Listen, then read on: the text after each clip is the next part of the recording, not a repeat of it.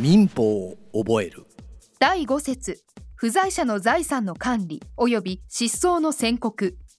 第25条不在者の財産の管理。従来の住所または居所を去った者以下不在者という。がその財産の管理人。以下この説において単に管理人という。を置かなかったときは家庭裁判所は利害関係人または検察官の請求によりその財産の管理について必要な処分を命ずることができる。本人の不在中に管理人の権限が消滅した時も同様とする。第2項前項の規定による命令後本人が管理人を置いた時は家庭裁判所はその管理人利害関係人または検察官の請求によりその命令を取り消さなければならない。第26条管理人の解任。不在者が管理人を置いた場合においてその不在者の生死が明らかでないときは家庭裁判所は利害関係人または検察官の請求により管理人を解任することができる。第27条管理人の職務。全2条の規定により家庭裁判所が選任した管理人はその管理すべき財産の目録を作成しなければならない。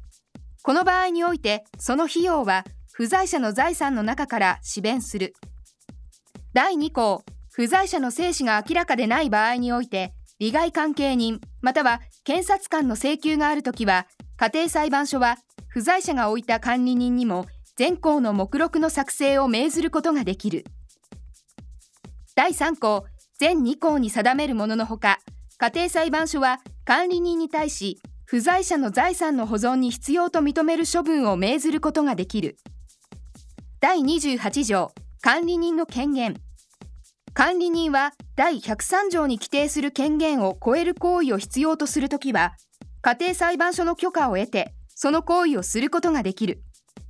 不在者の生死が明らかでない場合においてその管理人が不在者が定めた権限を超える行為を必要とするときも同様とする。第29条管理人の担保提供及び報酬。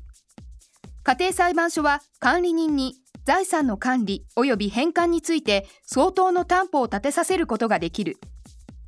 第2項家庭裁判所は管理人と不在者との関係その他の事情により不在者の財産の中から相当な報酬を管理人に与えることができる。第30条失踪の宣告。不在者の生死が7年間明らかでないときは家庭裁判所は利害関係人の請求により失踪の宣告をすることができる。第2項戦地に臨んだもの。沈没した船舶の中にあったもの。その他死亡の原因となるべき避難に遭遇した者の生死がそれぞれ戦争が止んだ後船舶が沈没した後またはその他の避難が去った後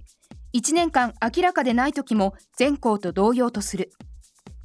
第31条失踪の宣告の効力。前条第1項の規定により失踪の宣告を受けた者は同項の期間が満了した時に同条第2項の規定により失踪の宣告を受けた者はその避難が去った時に死亡したものとみなす。第32条失踪の宣告の取り消し。失踪者が生存することまたは前条に規定する時と異なる時に死亡したことの証明があった時は家庭裁判所は本人または利害関係人の請求により失踪の宣告を取り消さなければならない。この場合においてその取り消しは失踪の宣告後その取り消し前に善意でした行為の効力に影響を及ぼさない。第2項失踪の宣告によって財産を得た者はその取り消しによって権利を失う。ただし現に利益を受けている限度においてのみその財産を返還する義務を負う。